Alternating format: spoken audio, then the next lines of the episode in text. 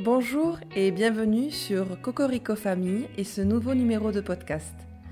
Pour ceux qui ne me connaissent pas, je suis Julie, épouse et mère de deux enfants, et je vous offre les fruits de mes expériences, de mes interrogations et de mes analyses à travers une série de podcasts abordant des sujets particulièrement centrés sur la féminité, la maternité, la parentalité, l'organisation familiale, mais aussi sur des sujets d'actualité qui me tiennent à cœur.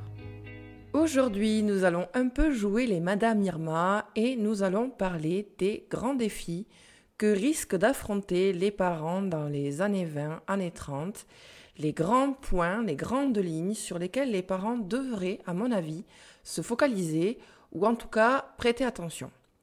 Tout d'abord, en guise de petite introduction, euh, je le précise déjà un petit peu dans mon intro, mais euh, oui, voilà, euh, aujourd'hui, on, on va un petit peu jouer aux devins, aux oracles, et on va essayer un petit peu d'imaginer l'avenir et notamment d'anticiper parce que le rôle des parents, en grande partie, c'est d'anticiper l'avenir de ses enfants et notamment euh, d'anticiper les problèmes, d'anticiper euh, les évolutions de la société pour euh, guider au mieux ses enfants, pour pouvoir ensuite les lancer dans la vie donc tout ce que je vais dire, forcément, on ne peut pas dire que ça va se passer, on ne peut pas dire non plus que ça va se passer forcément comme cela.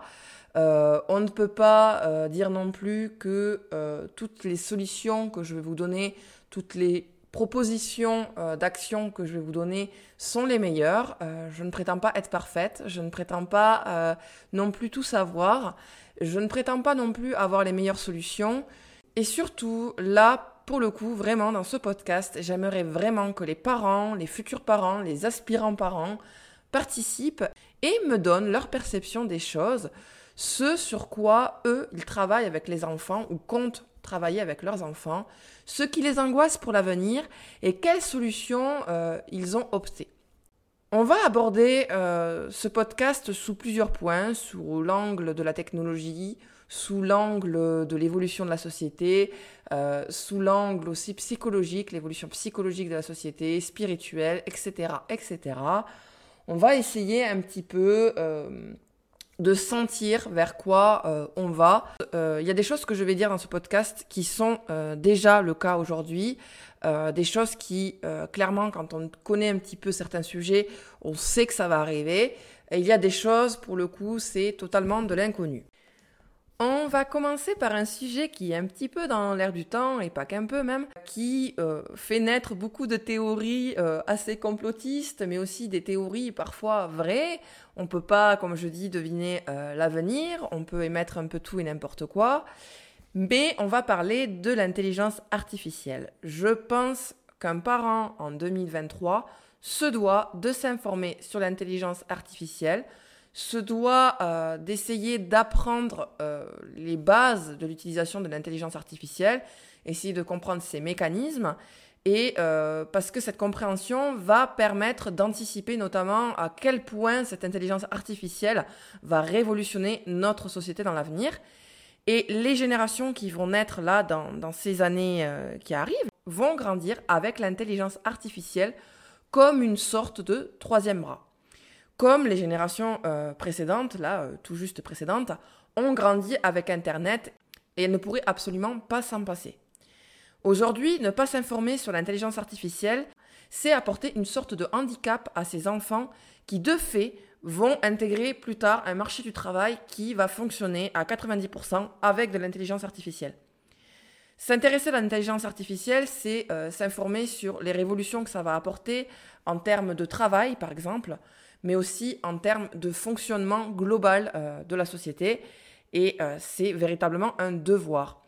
Vous pouvez avoir une opinion négative sur l'intelligence artificielle, euh, dire que par exemple, en effet, ça va remplacer beaucoup de travail, créer beaucoup de chômage, etc., etc.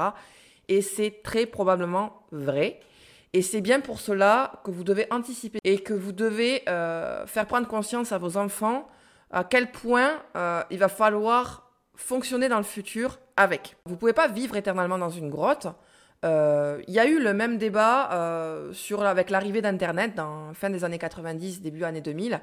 l'arrivée massive d'Internet a créé beaucoup, beaucoup, beaucoup de, de, mouvements conspi, on va dire, beaucoup moins étendus que maintenant, puisque forcément maintenant les réseaux sociaux sont tellement répandus que c'est plus facile de, répandre certaines théories. Mais l'intelligence artificielle va révolutionner autant, si ce n'est plus, le monde que euh, l'arrivée d'Internet. Donc je vous laisse imaginer l'impact que ça va avoir. Les gens qui ont vécu dans le déni par rapport à Internet se sont vite euh, retrouvés rattrapés euh, quelques années plus tard. Aujourd'hui, on ne peut pas fonctionner sans Internet. Et dans quelques années, on ne pourra pas fonctionner sans intelligence artificielle. Donc rien ne vous oblige à utiliser tous les jours ChatGPT ou, ou autres logiciels actuellement courants mais euh, vous avez le devoir de vous informer. Euh, vous pouvez être critique par rapport à ça, ce n'est pas un problème, et vous pouvez apprendre cette critique, euh, ce sens critique à vos enfants, mais vous devez à tout prix vous informer de cela, en apprendre les bases, parce qu'aussi apprendre les bases, c'est ce qui va vous permettre de comprendre à quel point vous pouvez vous faire arnaquer aussi plus tard par rapport à ça. On en reparlera plus tard dans ce podcast. Je vais vous parler des deepfakes, toutes ces choses-là qui sont en train un petit peu de s'étendre avec les intelligences artificielles. Euh, bref, c'est véritablement un devoir que vous avez, à mon sens, en tant que parent, de vous informer, mais même sur la technologie en général. Mais là, l'intelligence artificielle, c'est vraiment une révolution. On parle de cette génération des années 90-2000 comme la génération Internet.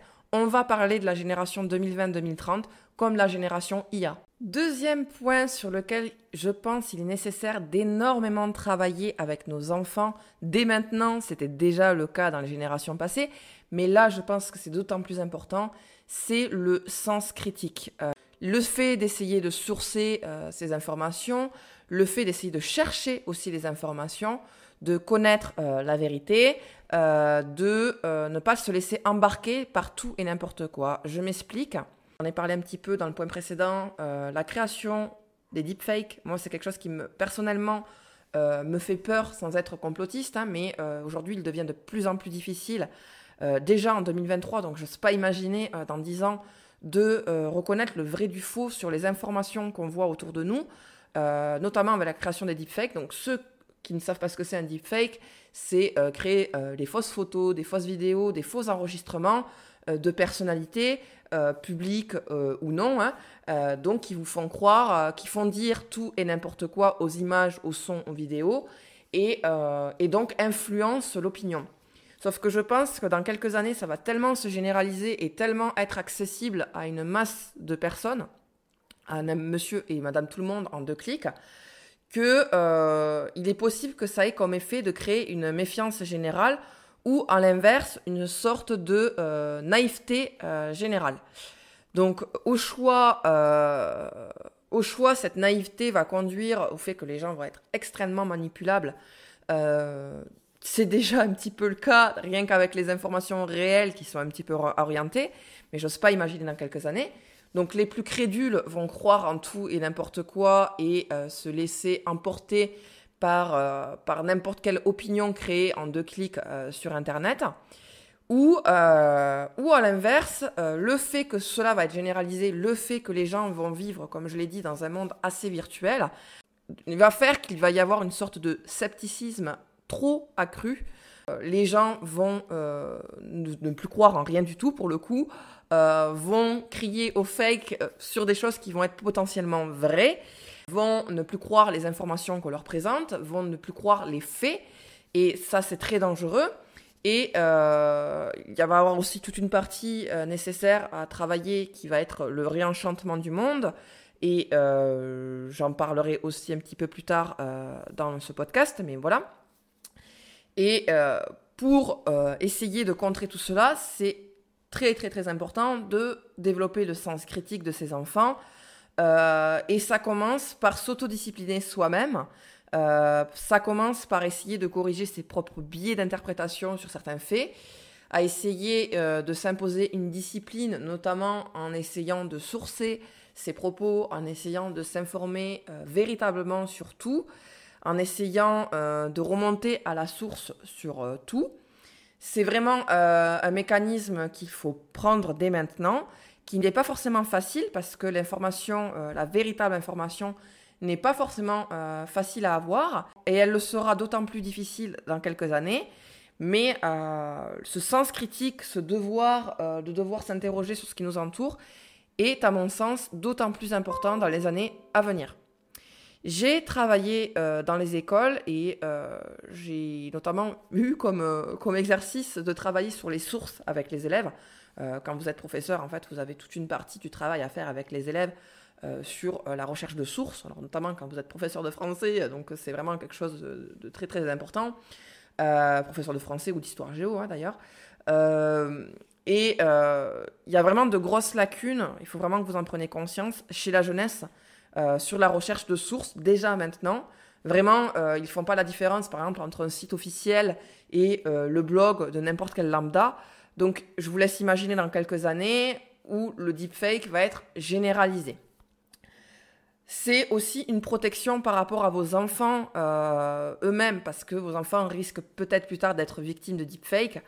il faut qu'ils aient un certain recul par rapport à ça, par rapport aussi aux informations qu'ils vont voir circuler euh, sur leur entourage, c'est ce qui va permettre de euh, conserver une certaine solidité et stabilité euh, de vos enfants. Le sens critique, ça va être vraiment un point primordial qui va différencier vos enfants d'entre guillemets la masse qui suivra bêtement ce qu'on va leur montrer, qui ne sera même pas forcément vrai. D'autant plus, nous vivons dans un monde qui devient de plus en plus violent, de plus en plus euh, cruel sur certains points.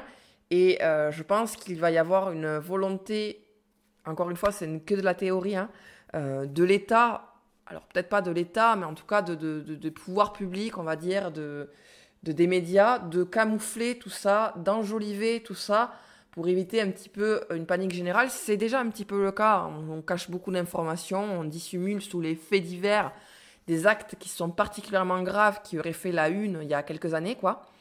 Et, euh, je pense vraiment que ça va s'amplifier avec les années à venir. Et quand on verra euh, des euh, événements, des meurtres ou des choses comme ça, des viols, des meurtres, etc., on pourra toujours dire dans quelques années Ah non, mais ça c'est du fake. Je réinsiste dessus, je me répète. Je, Là aujourd'hui, c'est du matraquage un petit peu que je fais, mais, mais le sens critique, ça va être primordial. Ne soyez pas crédules et ne rendez pas vos enfants crédules. Ce sens critique, il est d'autant plus important dans ce troisième point où je vais aborder la crise identitaire, spirituelle et culturelle euh, dans laquelle on commence un petit peu à, rentrer, mais euh, dans quelques années, j'ai bien peur que ce soit vraiment euh, quelque chose de, vraiment très grave et important. Et j'ai peur que notre jeunesse, nos enfants, soit embrigadés euh, dans différents groupes, on va dire, assez extrémistes, que ce soit religieux, euh, voilà, comme je dis, religieux ou euh, identitaires, etc. pas forcément des groupes très recommandables, et notamment parce qu'il va avoir cette crise qui va se greffer à, comme je disais, ce scepticisme ou cette naïveté générale.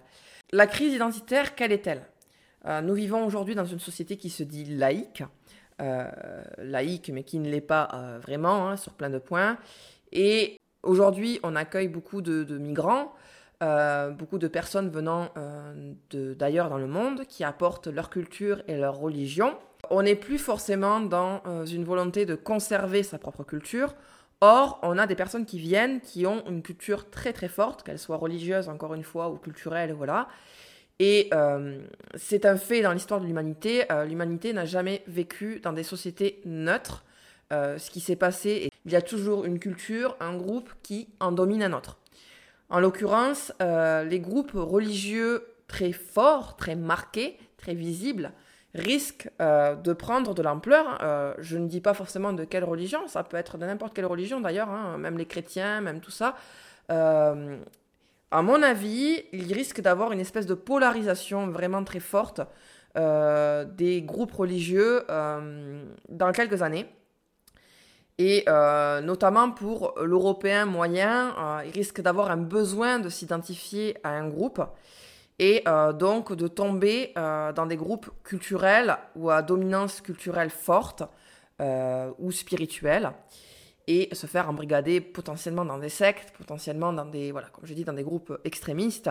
Et si vous êtes dans un flou par rapport à tout ça, c'est-à-dire si vous mettez la question religieuse de côté, si vous mettez la question culturelle et identitaire de côté avec vos enfants en vous disant que c'est pas important, que tout le monde il est beau, il est content et vive le monde, ça ne fonctionnera pas sur le long terme et sur vos enfants et potentiellement vos petits-enfants, euh, dans le sens où c'est un besoin de l'humain de s'identifier à un groupe. Le groupe de jeunes athées européens moyens euh, se fait de plus en plus rare et petit et va se faire de plus en plus rare et petit dans les années à venir parce que euh, justement c'est un groupe qui ne cherche pas à se défendre, qui cherche à accepter tout le monde, sauf que tout le monde ne l'accepte pas. Donc c'est un groupe qui va se faire manger et si vous faites partie de ce groupe, vos enfants vont soit se faire manger eux-mêmes, soit, euh, comme j'ai dit, rejoindre des mouvements. Et donc le meilleur moyen de contrer tout cela, c'est encore une fois de prendre conscience de ces mécanismes de soi-même être droit dans ses bottes, c'est-à-dire euh, savoir ce que l'on veut, savoir quelle est son identité et faire grandir ses enfants euh, dans une identité solide. Quelconque euh, d'ailleurs, hein, que vous soyez chrétien, que vous soyez bouddhiste, que vous soyez païen, que vous soyez même athée, mais athée voilà avec vraiment des convictions extrêmement marquées. Je pense qu'on ne peut plus se permettre aujourd'hui en 2023 de vivre dans une neutralité dans tout. Ce n'est plus possible. Il faut vraiment avoir conscience qu'on se retrouve face à des personnes, face à une évolution de la société où tout le monde se situe dans des extrêmes sur tout, euh, même des sujets de société comme l'écologie, etc. Il faut vraiment avoir des positionnements clairs avec ses enfants. Je sais que moi personnellement, j'ai grandi dans une famille euh, athée. Euh, athée, c'est un grand mot. J'ai été baptisée, mais par exemple, j'ai pas du tout grandi dans une éducation catholique. Mais euh, voilà, j'ai grandi dans une espèce de pauvreté spirituelle, dans une espèce de pauvreté culturelle. Alors par pauvreté culturelle, j'entends pas qu'on n'avait aucune culture. On avait la culture, entre guillemets, euh, franchouillarde, classique. Mais cette culture, justement, euh, franchouillarde, classique, elle ne se défend plus maintenant, elle ne se défend pas au nom de l'universalisme, voire même quand on est un bon français, entre guillemets, revendiqué, euh, on est traité de raciste, on est traité de tout, de tout et de n'importe quoi. Euh, et donc c'est une identité qui, au fur et à mesure, euh, se camoufle. On peut comparer par exemple ce phénomène avec la disparition de certains régionalismes, avec l'identité française qui a mangé beaucoup de régionalismes, qui ont du mal à survivre aujourd'hui, qui survivent encore, mais qui ont du mal à survivre. Eh bien, il faut voir la même chose avec cette fois-ci l'identité française qui se fait manger par un universalisme et par des cultures euh, très fortes, très marquées, qui se défendent pour le coup.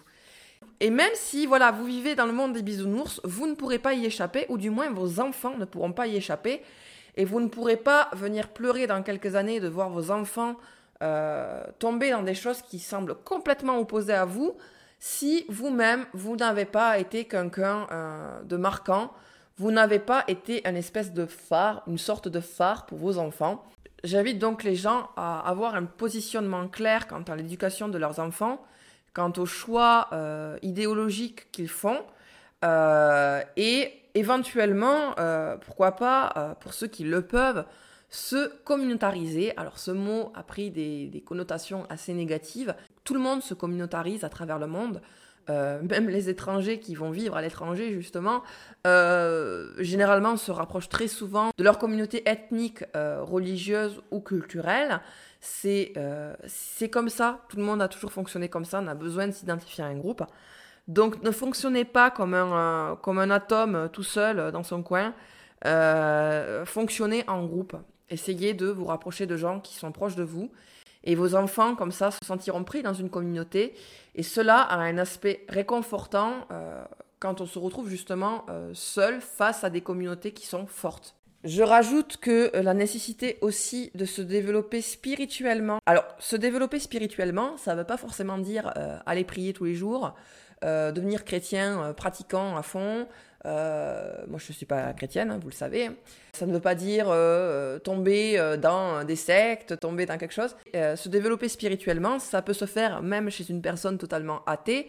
L'humain est un être spirituel est un être qui réfléchit, est un être qui s'intéresse aux questions du monde. Sinon, c'est une coquille vide. il y a des coquilles vides, il y a des gens qui ne vivent que pour regarder la télé, qui ne s'interrogent sur rien dans la vie. mais justement, ces gens sont dans une pauvreté culturelle, spirituelle, désastreuse qui les conduit à être très influençables. Euh, c'est une nécessité d'essayer de se développer sur ce plan-là. Ça peut être par le biais, bien évidemment, de la religion ou par le biais euh, de la philosophie également. Euh, il y a plein, ou il y en a certains qui choisissent le développement personnel. Je ferai un podcast peut-être sur le sujet du développement personnel parce que j'ai un petit peu mon avis sur le sujet. Mais le développement personnel, j'aime bien appeler ça comme la religion des, des agnostiques ou des athées. Euh, c'est euh, un petit peu euh, quelque chose qui vient combler le vide justement spirituel de personnes qui aiment réfléchir. mais voilà, il y a différentes manières de se développer sur ce point-là, et c'est essentiel de le faire, notamment pour donner l'exemple à vos enfants qui auront besoin de combler cette coquille vide. Peut-être que certains ici, je pense qu'il n'y en a plus beaucoup, mais peut-être qu'il y en a certains qui se disent ça, se disent que l'école, l'éducation, euh, l'éducation dans le sens de l'éducation publique, pas privée, pas familiale, peut peut-être combler euh, ce, manque, euh, ce manque de sens critique, par exemple, ce manque de communautarisme, que tout le monde peut vivre dans le meilleur des mondes. Bon, très sincèrement, je pense que si vous pensez ça de l'école aujourd'hui, vous faites partie de l'exception et je pense qu'il faut réellement que vous vous achetiez des lunettes des lunettes ou je sais pas, une conscience. Parce que aujourd'hui, c'est ce dont on va parler dans ce quatrième point. Euh, l'école, euh, comme aime bien l'appeler Monsieur Blanquet, euh, n'est plus une école de la confiance, non. Il y a vraiment quelque chose à briser avec l'école aujourd'hui. On a hérité d'une culture de l'école sacrée. en France, l'école, c'est vraiment une institution. Et nos anciens, nos grands-parents, nos parents un petit peu encore, pour beaucoup, faisaient de l'école quelque chose d'absolument superbe la source d'épanouissement, il fallait être bon à l'école, avec une confiance assez aveugle en l'école, c'était euh, la toute autorité donnée au professeur, le professeur avait forcément toujours raison. Euh, d'ailleurs, le professeur avait un autre statut hein, dans le passé, c'était vraiment, euh, c'était un petit peu un notable du village au même titre qu'un médecin, c'était quelqu'un d'extrêmement respecté, c'est plus du tout le cas aujourd'hui. Hein. Mais dans les anciennes générations, il y a encore cet esprit que l'école, vraiment, euh, c'est quelque chose de génial. On y apprend vraiment plein de choses. C'est très bien fait. On y est en sécurité. C'est vraiment, euh, vraiment essentiel, quoi. Or, euh, l'école, elle s'est effondrée. C'est pas elle va s'effondrer, c'est elle s'est déjà effondrée. et on essaye encore de gratter les ruines et on n'est même pas dans une phase de reconstruction. Hein. je pense que si l'école doit se relever, ça sera possible que dans 20-30 ans, s'il y a une politique qui est mise en place dès maintenant, et c'est pas du tout le cas. Donc il faut que vous preniez conscience qu'aujourd'hui, l'école, ce n'est plus du tout un havre de sécurité pour vos enfants, et ce n'est pas là qu'ils vont vraiment apprendre des choses pertinentes, ni même les bases. Euh, ça mériterait vraiment une vidéo à part, et j'ai pas forcément envie non plus de me mettre trop dans l'embarras, mais euh, il faut que vous sachiez que l'école, euh, aujourd'hui, embauche des gens qui parfois sont même moins compétents que vous dans certaines matières parce qu'il y a une crise du recrutement qui fait qu'on recrute à des niveaux beaucoup plus bas, parce que le métier de professeur c'est tellement précarisé que euh, bah, l'élite, euh, du moins les gens qui ont vraiment des grandes capacités dans certaines matières, ne vont pas faire professeur. Euh, ils vont se retourner vers des métiers qui payent mieux, qui payent pas forcément de façon extraordinaire, hein, mais qui payent mieux. Aujourd'hui, un professeur des écoles, par exemple, est proche du SMIC. Pourquoi faire un bac plus 5 pour toucher un SMIC et travailler dans un endroit où on ne veut même pas habiter, je vous le demande. Donc, aujourd'hui, il faut savoir que l'école, voilà, outre le fait que euh, les professeurs ne sont plus du tout des personnes forcément qualifiées, il y a aussi des programmes scolaires qui sont complètement à côté de la plaque. Et je vous invite réellement à aller les lire. Alors, sur le fond, les programmes ne sont pas mauvais. Dans la pratique, on y met des manuels et des façons d'enseigner la pédagogie euh, est complètement euh, en retard. Faut savoir qu'en France, on a à peu près 20-30 ans de retard sur les pays qui, eux, excellent à l'école, à peu près. Exemple très concret, les écrans. Euh, en ce moment, en France, on est dans une politique d'intégrer les écrans à l'école. On essaye de fournir des tablettes dès l'école primaire à beaucoup d'écoles. on leur fait énormément de travail sur les écrans. Il y a obligation en collège, lycée, pour les professeurs d'intégrer le langage numérique dans leur matière. Qu'est-ce que c'est le langage numérique? Concrètement, c'est d'utiliser un minimum les ordinateurs sur chaque séquence. Donc par exemple, pour un professeur de français, ça paraît absurde, mais oui, il faut euh, utiliser par exemple des textes projetés, euh, des images projetées, ne plus manipuler forcément les livres. Bref, il y a tout un, truc sur ça.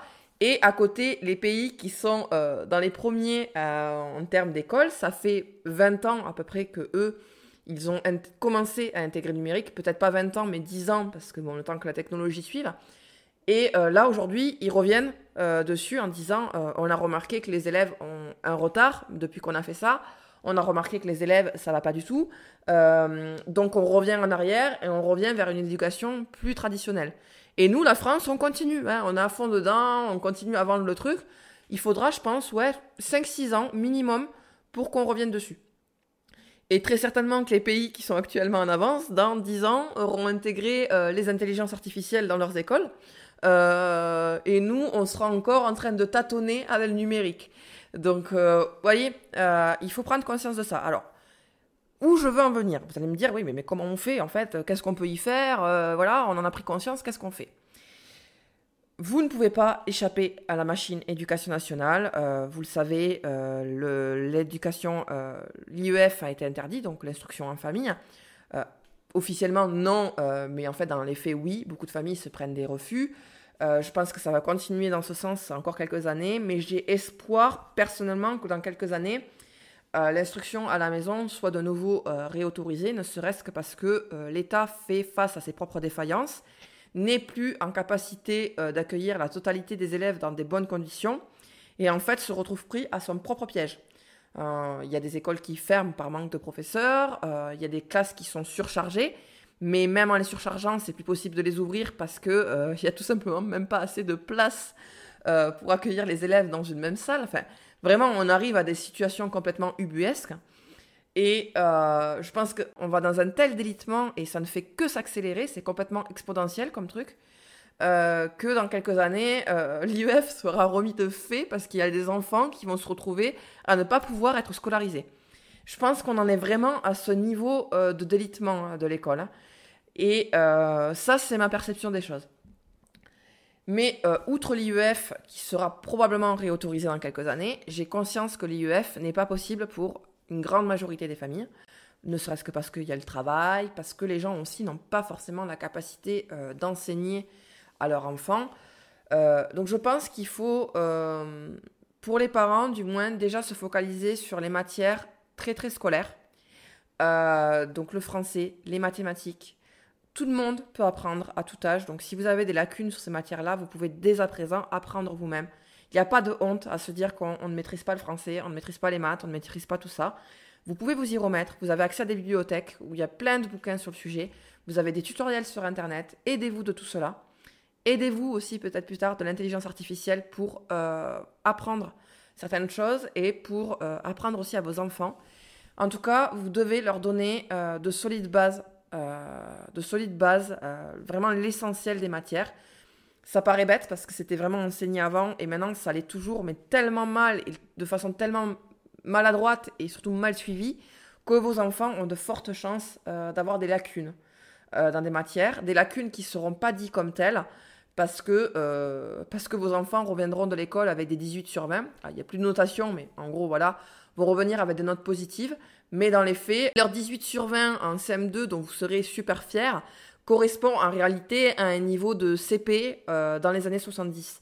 Pourquoi essayer de rendre vos enfants meilleurs par rapport au reste du groupe? Parce que vous, pouvez me rétorquer que, bah oui, bah, vu que tout le monde est médiocre, autant garder ces enfants médiocres qui seront intégrés dans le groupe. Parce que vous devez euh, fonctionner encore une fois en passant à l'avenir de vos enfants.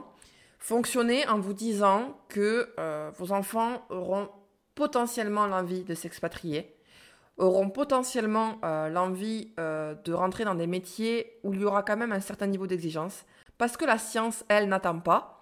Elle ne va pas euh, se contenter de personnes qui ne savent rien faire.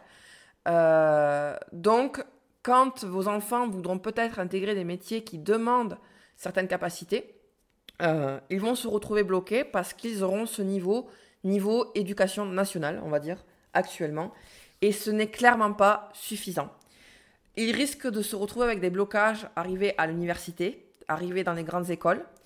Et même si vos enfants ne veulent pas faire de grandes écoles, ne veulent pas faire de grandes études, euh, le savoir, euh, l'intelligence est essentiel pour se développer, pour avoir de nouveau un sens critique, pour comprendre les mécanismes du monde, pour comprendre le monde qui nous entoure.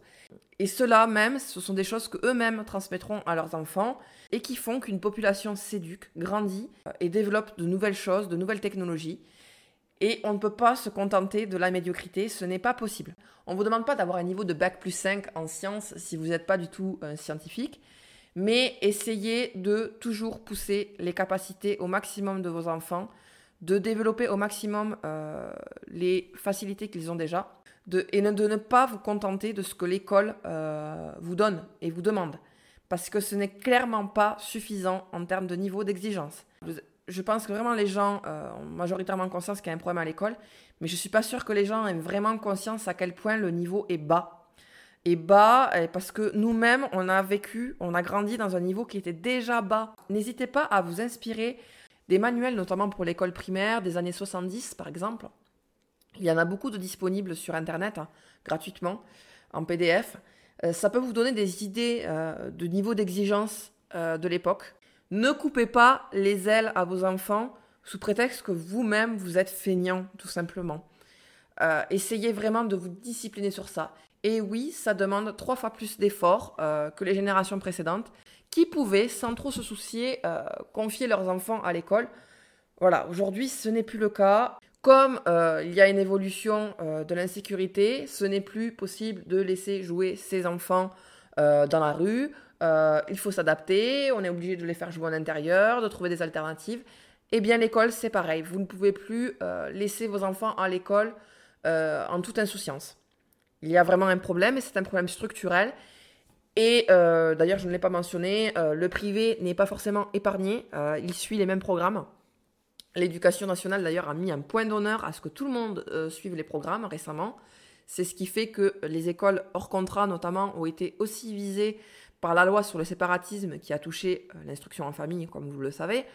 Mais il ne faut pas voir l'éducation nationale nécessairement comme un ennemi, mais il faut voir cela comme comme une entité qui euh, ne va pas forcément apporter le meilleur à, vos enfants, clairement pas, et se trouve à côté de la plaque de nombreux sujets. Vous pouvez avoir un coup d'avance pour vos enfants, ne vous en épargnez pas.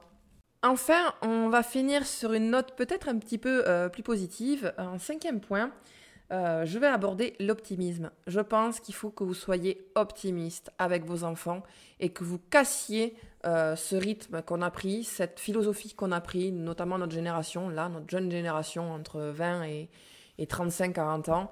Euh, cette génération qui broie du noir, qui ne voit qu'un avenir noir et pessimiste. vous ne pouvez pas transmettre cela à vos enfants. Ne transmettez pas vos névroses à vos enfants et réenchantez le monde refaites-leur apprécier euh, des moments simples.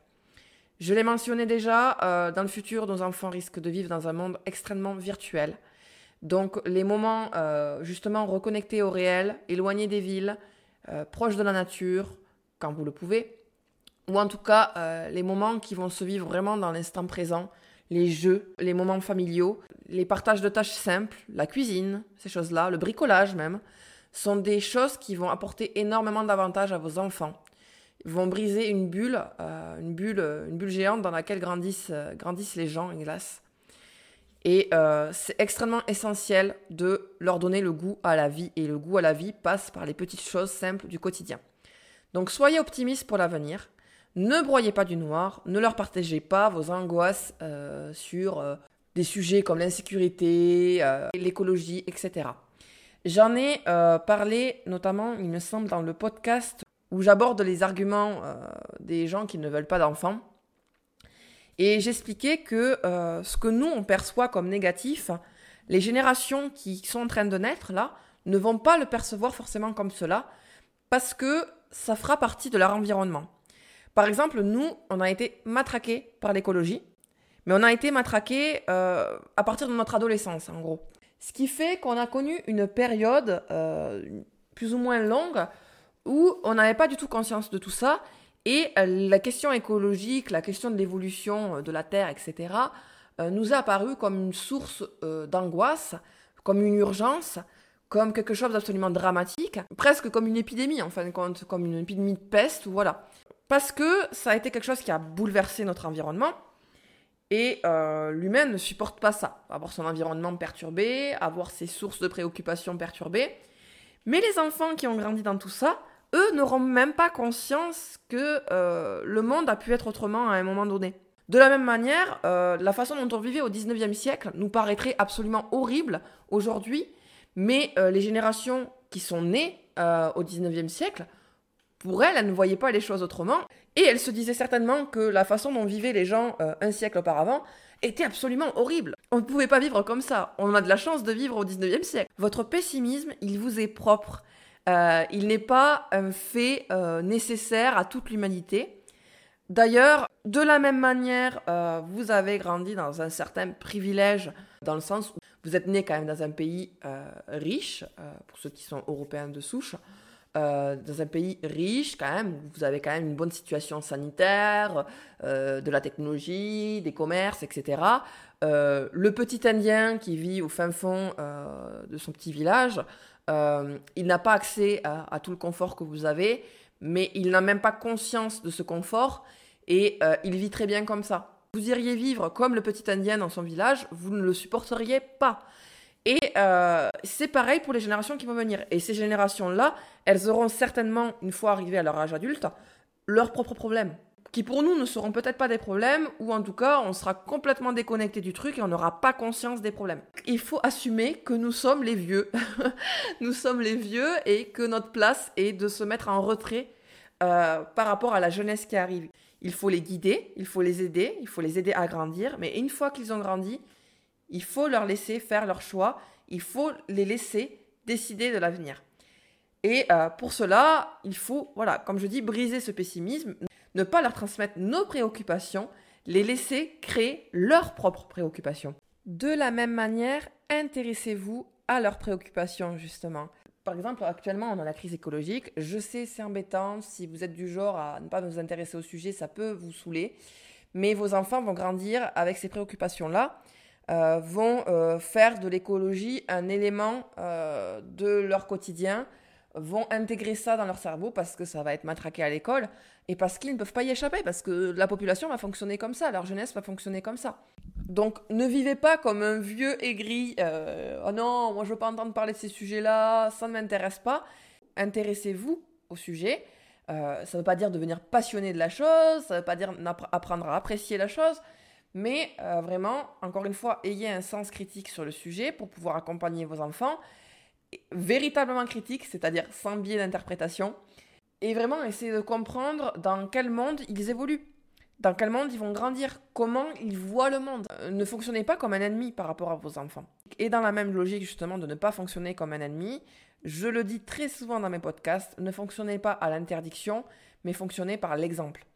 Si euh, vos enfants euh, prennent une voie qui vous déplaît, c'est aussi euh, le propre de l'enfance et de l'adolescence euh, de s'opposer à ses parents. Donc il y a de fortes chances, comme j'en parlais, si vous êtes par exemple dans un milieu culturel assez strict euh, ou religieux assez strict, il est possible que vos enfants aient leur petite phase de rejet, de rejet de vous, de rejet de la famille, de rejet de ce qui a été transmis, qui dure des fois quelques mois, quelques années, mais qui, qui ne dure jamais vraiment longtemps si vous accueillez la chose avec bienveillance et notamment en montrant l'exemple plutôt que d'être dans la réprimande, dans l'opposition.